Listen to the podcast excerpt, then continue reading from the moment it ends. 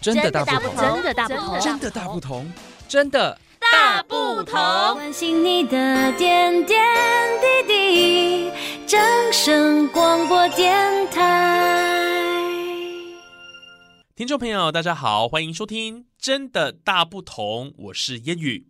俗话说得好，“民以食为天”，世界上的饮食啊，千百种。在台湾这个小小的宝岛中，饮食文化经历了多次的分散以及融合，从而发展出现今我们所见到的台湾饮食市场。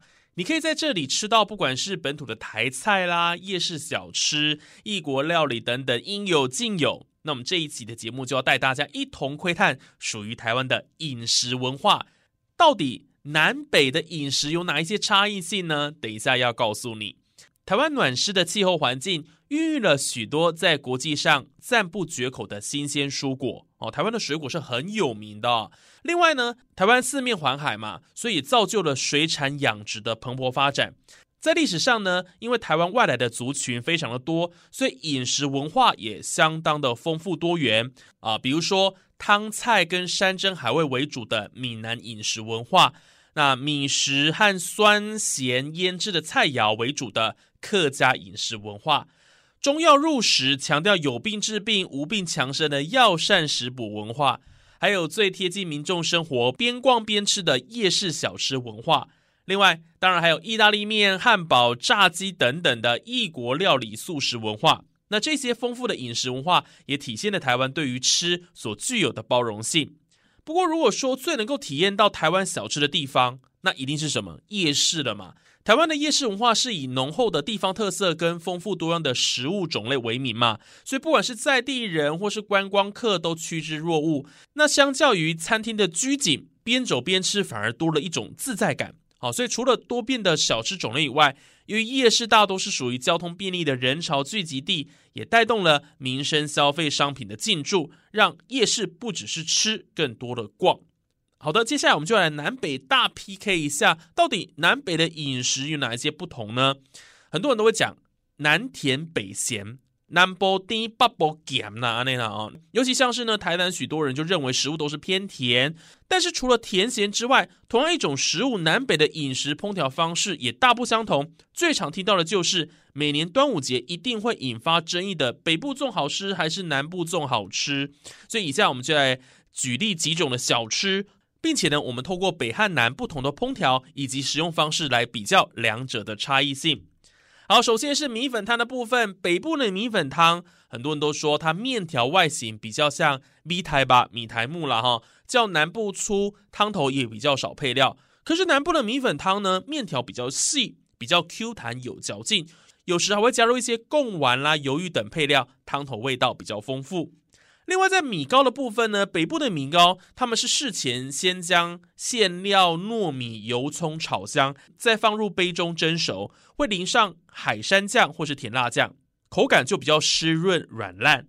那馅料大多都是香菇、虾米、猪肉块。那南部的米糕呢，糯米会在木桶里先蒸熟，再淋上肉臊、肉松、小黄瓜等等的配料。口感粒粒分明，有嚼劲，不会另外淋酱汁。哦，这就是北部跟南部的米糕差异哦。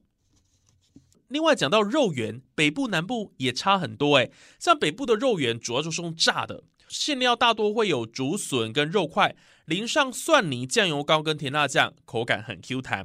可是南部的肉圆烹调方式是真的，单一个体比北部的肉圆小，所以馅料大多都是小块的猪肉块。并淋上酱油膏，口感也比较软嫩。另外，在肉羹汤的部分，竟然也有差诶。北部的肉羹汤呢，汤头大多是用大骨熬制的，勾芡程度比较少，或者是以清汤方式呈现。可是南部的肉羹汤，汤头同样使用大骨熬制，以比较多的太白粉水勾芡，喝起来呢比较浓稠，口感比较醇厚。再就是粽子了，这个大家每次都会拿来蘸的啦，就是这个北部粽和南部粽。其实北部粽就是先把配料跟糯米爆香拌炒，然后呢才包进粽叶里蒸到熟透，所以它的口感粒粒分明，但是口味会比南部来的咸。那南部粽子是把泡过水的生糯米以及配料包进粽叶，然后再整颗放进水里煮熟，所以口感上当然就比较粘稠软烂。有时候呢会撒上花生粉跟香菜。好，最后呢是这个润饼的部分哈。呃，北部润饼大多会将配料的高丽菜、豆芽、红萝卜丝入锅煮熟，要制作的时候才盛起沥干，再加入蛋酥、豆干、花生粉跟红糟肉，口感比较湿润。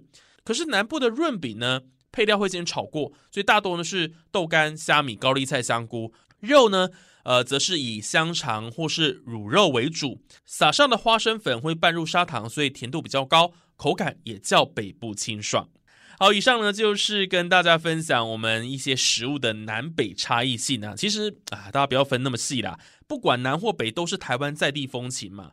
哦，因为我们都是生长在同一块土地上啊。南北饮食虽然吃法有时候大相径庭呐，可是都有他们的一片天呐。所以大家都不用去计较了哈。这就是台湾人我们自己的本身的风土民情嘛。OK 啦，哦，好，那我们节目就进行到这边，下集继续收听我们的真的大不同，拜拜。